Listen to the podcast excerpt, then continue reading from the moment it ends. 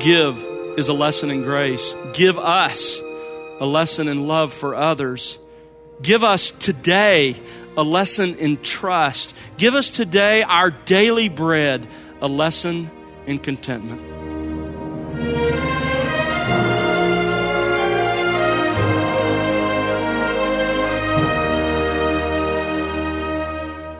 Welcome to The Word Unleashed with Tom Pennington.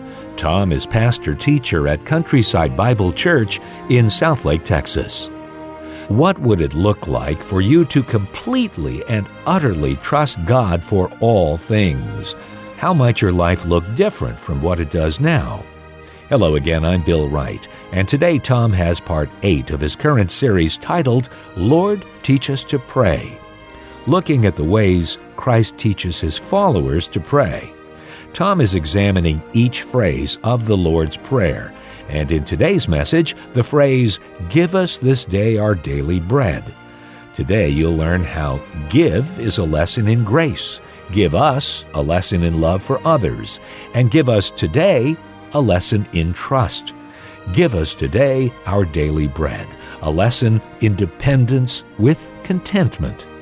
But how do you know the greatest lesson of all? Let's find out as we join Tom Pennington now on The Word Unleashed. Look at Galatians chapter 6. Galatians 6 and verse 10, Paul writes, So then, while we have opportunity, let us do good to all people, and especially to those who are of the household of faith. You see this throughout the New Testament. You see believers taking care of other believers. So when we pray, give us, we're not only praying for ourselves and our own families, we're also praying for our fellow brothers and sisters in Christ. In addition, we're praying for all of those in need, even those who aren't believers. Look again at verse 10. So then, while we have opportunity, let us do good to all people. Sometimes, not only do we have to pray for their needs to be met, we have to put feet to our prayers and do good to them. You remember the Old Testament and its laws required for you, if you were reaping your field, you were supposed to leave the corners of that field unharvested. And if wheat dropped as you were harvesting the field, you weren't supposed to make a second pass to sort of clean up your profits. Instead, you were supposed to leave the wheat that had fallen. Why? For the poor. God is concerned about them, and we should be as well. I'm sorry, Ephesians chapter 4, verse 28. Paul is dealing with a person who was a thief before they came to Christ, and he says, He who steals must steal no longer, but rather he must labor, get a job instead of taking from others, performing with his own hands what is good, so that, and what we expect to read is so that he will be able to support himself. But that's not what Paul says. He says, so that he will have something to share with the one who has need. Listen, do you realize that the reason you have a job, the reason God is blessing your employment, is not solely so that you can support your family? It's not solely so that you will have, it's so that you can help others as well. Basil, one of the early church fathers, wrote this. He said, The bread that is spoiling in your house belongs to the hungry the shoes that are mildewing under your bed belong to those who have none. The clothes that are stored away in your trunk belong to those who are naked. Your stuff doesn't belong to you. Don't become a hoarder. Sadly, we are often so absorbed with our own needs that we, in essence, pray, Give me my daily bread and we ignore the physical and financial needs of our family and our brothers and sisters in Christ and even the unregenerate poor around us. Jesus says we're to pray, give us. It's a lesson in love for others. In this fourth petition, Jesus wanted us to learn a lesson in grace, give, a lesson in love, give us. There's a third lesson in this brief request. It's a lesson in trust. Look again at verse 11. Give us this day. This day translates a very common Greek word for today. Give us today. Luke uses a, a slightly different expression. Of course, in a few months from when he preached this Sermon on the Mount, Jesus preached and taught his disciples there in Luke 11, the Lord's Prayer, on a separate occasion. There he said, Give us according to the day, or day by day, or as the NAS translates it, give us each day. Be continually giving us according to what's appropriate for the needs of each day. Although there are slight nuances of difference between Matthew and Luke, the point is the same and it's clear. We are to pray in humble dependence and trust, asking God to give us what's appropriate for the needs of that day. By the way, this complements what Jesus is about to say a few verses later. Look down in Matthew chapter 6 and verse 25. He's dealing with materialism, he's, he's dealing with wealth becoming an idol. And he says in verse 25, For this reason I say to you, do not be worried about your life as to what you will eat or what you shall drink, nor for your body as to what you will put on. Is not the life more than food, and the body more than clothing? Look down at verse 34. So do not worry about tomorrow, for tomorrow will care for itself. Each day has enough trouble of its own. Now, we'll, un- we'll explore when we get here. This does not mean that we shouldn't be wise. It doesn't mean that we shouldn't save. It doesn't mean that we shouldn't plan. God demands all of those things of us as stewards. What Jesus is saying is that we're not to worry or be anxious about tomorrow or the future. Instead, we are simply to pray for and to trust God to meet each day's needs. Now, this is hard for us because of the wealth that we enjoy. I mean, after all, why should you and I pray for today's bread when we shop at Costco and our cupboards are filled with enough food to feed our family for five months? Why should we pray that God will take care of our financial needs today when we have weeks or months or in some cases even years of income locked away in investments? Let me tell you, there are a couple of reasons that you and I had better think this way, that we had better pray this way with a spirit of dependence. Let me give you two reasons why you and I had better do this in spite of what we may have. Reason number one, because only God can enable us to truly benefit from what we have. Turn to Haggai. It's a prophet right near the end of the Old Testament. Haggai prophesied after the children of Israel had returned from Babylonian captivity. God had commanded them to rebuild the temple. That's what they were there to do. But they got distracted from that. And in Haggai chapter 1, verse 4, God identifies this. He says, Is it time for you yourselves to dwell in your paneled houses while the house of God lies desolate? Now, therefore, says the Lord of hosts, consider your ways. Now, watch what God does to their prosperity. You have sown much, but harvest little. You eat, but there is not enough to be satisfied. You drink, but there's not enough to become drunk. You put on clothing, but no one is warm enough. And he who earns, earns wages to put into, I love this, a purse with holes. You know what God says? Listen, you do what I want, you depend on me, you uh, fulfill my word, or that on which you depend, I can put holes in it and it'll just drain away. Verse 7 Thus says the Lord of hosts, consider your ways. Go up to the mountains, bring wood, and rebuild the temple, that I may be pleased with it and be glorified, says the Lord. You look for much, but behold, it comes to little. When you bring it home, I blow it away. Listen, you better have a spirit of dependence on God, regardless of how much you have accumulated and how many years of income you have in your retirement plan, because God can put holes in it and it'll drain away. That's why every day we must have a spirit of dependence on God. There's a second reason we better have this spirit of dependence in spite of the prosperity we enjoy, and that is because God can take it all away in a moment. The most obvious biblical example of this is, of course, Job.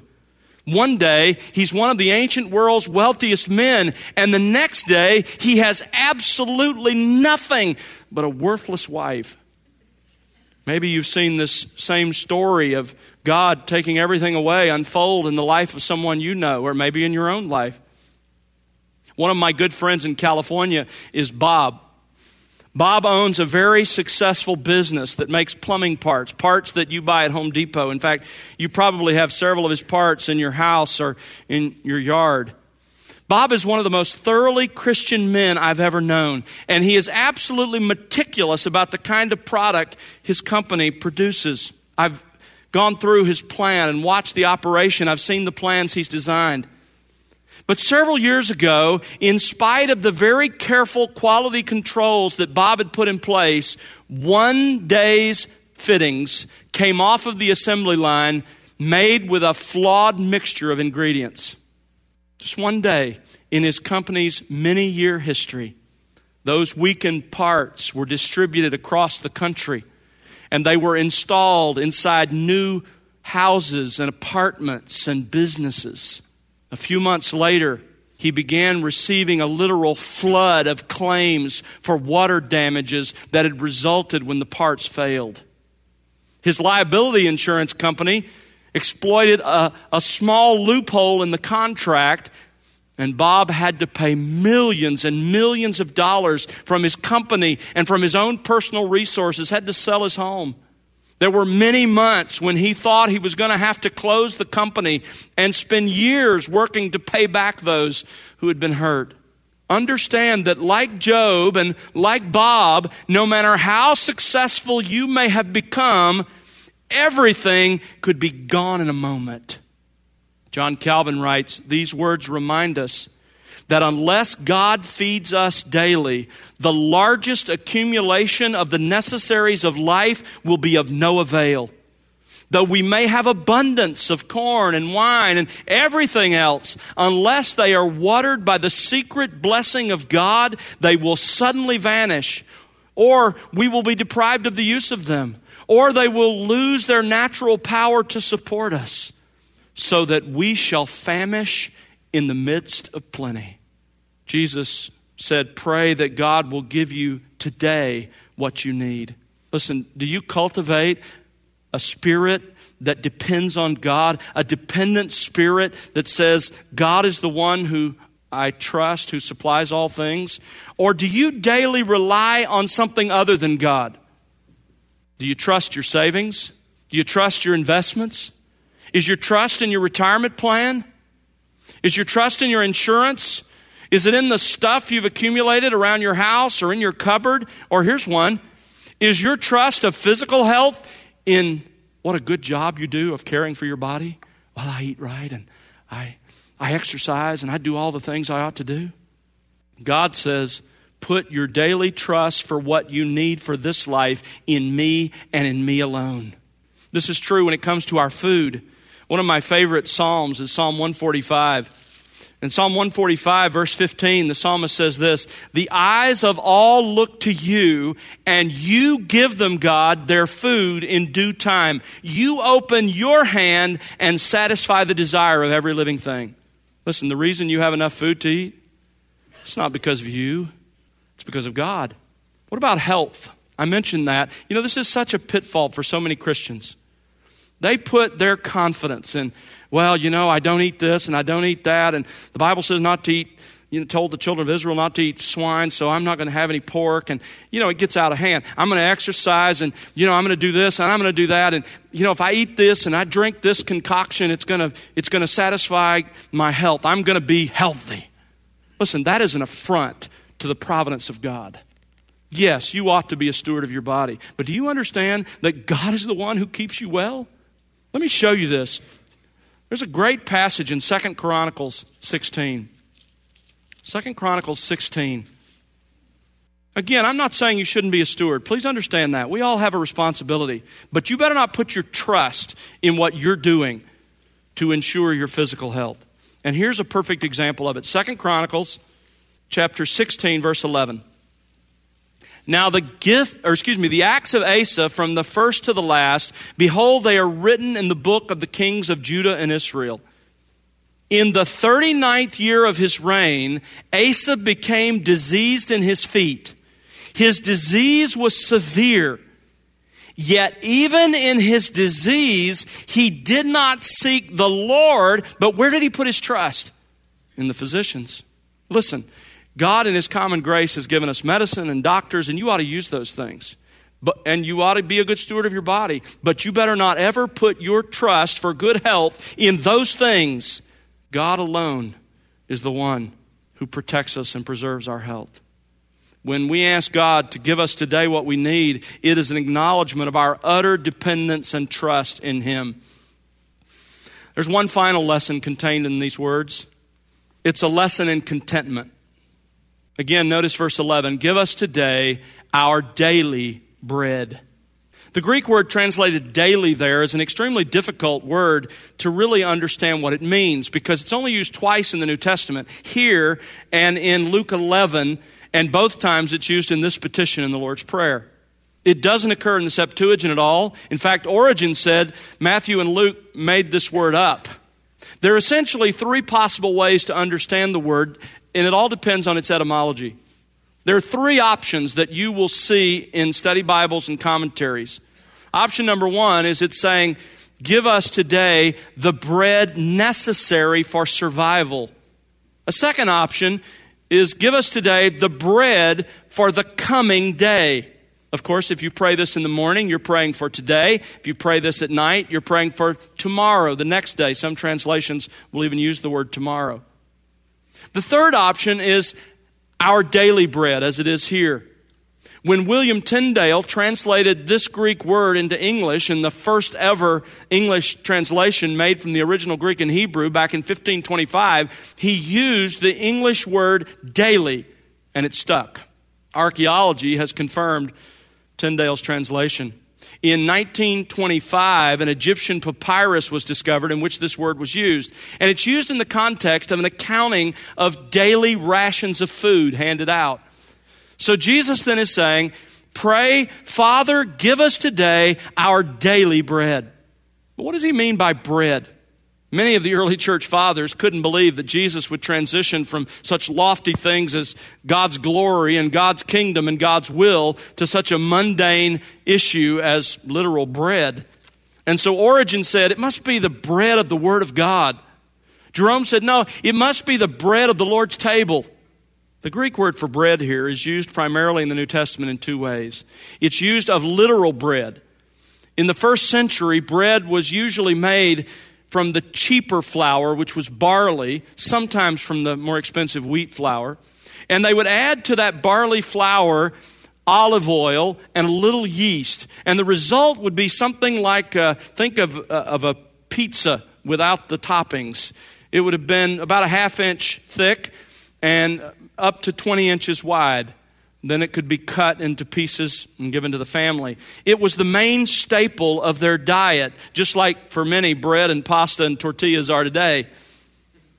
It's also used of food in general, this word bread. Not only just a literal bread, but a food in general. For example, in Mark 3:20, it says Jesus wasn't even a, even able to eat bread. means a meal, food. But here, our Lord uses this word bread in even a larger sense. It's a figure of speech to include not just our food, but all things that are necessary to our existence, to our physical life. Martin Luther put it this way He said, Bread is a symbol for everything necessary for the preservation of this life, like food, a healthy body, good weather, house and home, wife, children, good government, peace so, asking God to give you your daily bread not only includes the food you need, it includes clothing and shelter, physical health, physical strength, a strong mind, gainful employment, everything necessary to sustain our physical lives. And notice where Jesus puts the stress give us today our daily bread. Jesus is telling us we not only have to cultivate a spirit of dependence and trust, but we also have to cultivate a spirit of contentment. Lord, all we ask is that you give us what you think we need today. It's the spirit of the proverb in Proverbs 30, verse 8 Give me neither poverty nor riches. Feed me with the food that is my portion. That's interesting. Feed me with the food that is my portion, that I may not be full and deny you and say, Who is the Lord? Or that I may not be in want and steal and profane the name of my God. You know what the, what the writer of Proverbs is saying? God, I want you to providentially give me the level of prosperity that I can handle and still stay spiritually strong. And that varies. I know a few very wealthy Christians who prosper spiritually in spite of their wealth. They still have a humble, trusting, dependent spirit. They're not grasping for more, they're generous.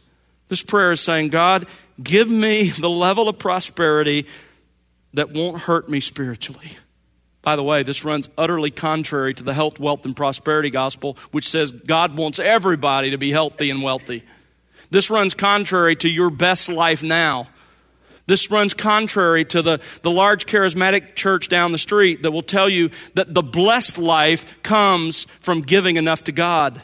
By the way, there's a wonderful object lesson in the need for this kind of contentment. I wish I had time to take you back to Exodus 16 and the story of the manna. You remember? God sent the manna, but He only sent enough for how much? Each day. He said, only pick up what you can eat that day. And what happened if you picked up more than you needed that day? It rotted. It was a lesson. God was saying, listen, I can provide for you today and again tomorrow and again the next day. Trust me. Paul deals with this issue of contentment as well. Look at 1 Timothy chapter 6. 1 Timothy chapter 6, verse 8. If we have food and covering, with these we shall be content. If you have the necessities of life, Paul says, be content. And whatever you do, don't be like those who want to get rich. You know, I am appalled by the number of Christians who get involved in get rich quick schemes. If you do that, Paul says, you will fall into temptation and a snare and many foolish and harmful desires which plunge men into ruin and destruction. For the love of money is a root of all sorts of evil, and some by longing for it have wandered away even from the faith and pierced themselves with many griefs. But what if God has given you more than you need? And that's true of all of us here. As I said, we're all in the top 10% of the wealthiest people in the world. How are we supposed to respond to that? Look at verse 17. Instruct those who are rich in this present world, that's us, not to be conceited. Don't you for a moment believe that the reason you have what you have is because you're so smart. Or to fix their hope on the uncertainty of riches, but on God who richly supplies us with all things to enjoy. Instruct them to do good, to be rich in good works, to be generous and ready to share, and in so doing, storing up for themselves the treasure of a good foundation for the future. In other words, invest in eternity so that they may take hold of that which is life indeed. God's promised to meet our needs, but He's told us to ask Him to do it. And He answers in response to that. Not always our wants, but what we need. Give is a lesson in grace. Give us a lesson in love for others. Give us today a lesson in trust. Give us today our daily bread, a lesson in contentment. But you know, I don't think any of those is the greatest lesson in this text. I think the greatest lesson in this text is about God. Listen to Lloyd Jones. If only we could grasp this fact that the Almighty Lord of the universe is interested in every part and portion of us. There is not a hair of my head that He is not concerned about. And the smallest and most trivial of details in my little life are known to Him on His everlasting throne. Think about that for a moment. Is not this one of the most wonderful things in the whole of Scripture? That the God who is the creator and the sustainer of the universe, that such a God should be prepared to consider your little needs and mine down to the minutest details, even when it comes to our daily bread. Give us today our daily bread. Let's pray together.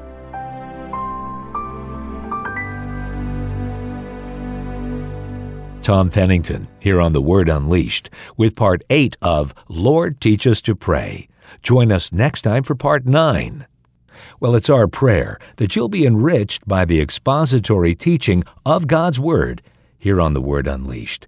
Plan to join Tom Pennington this summer, June 24th and 25th at Countryside Bible Church in Southlake, Texas, as he introduces the Word Unleashed's first annual Faithful Stewards Conference Series. Faithful Stewards is designed for pastors, elders, teachers, and church leaders. But even if you aren't in one of those categories, you're welcome to attend. This year's theme is Loving Christ by Feeding His Sheep, a reflection on our Lord's challenge to the Apostle Peter as found in John chapter 21. There's no cost to attend, but registration is required. June 24th and 25th. Go to thewordunleashed.org to register. You know, the Word Unleashed is made possible because of the prayers and financial gifts of individuals like you. Please consider partnering with us. You can find out how to do that by visiting thewordunleashed.org. That's thewordunleashed.org. And now for Tom Pennington and the entire team, I'm Bill Wright. Thanks for listening to The Word Unleashed, exalting God's glory, explaining God's truth.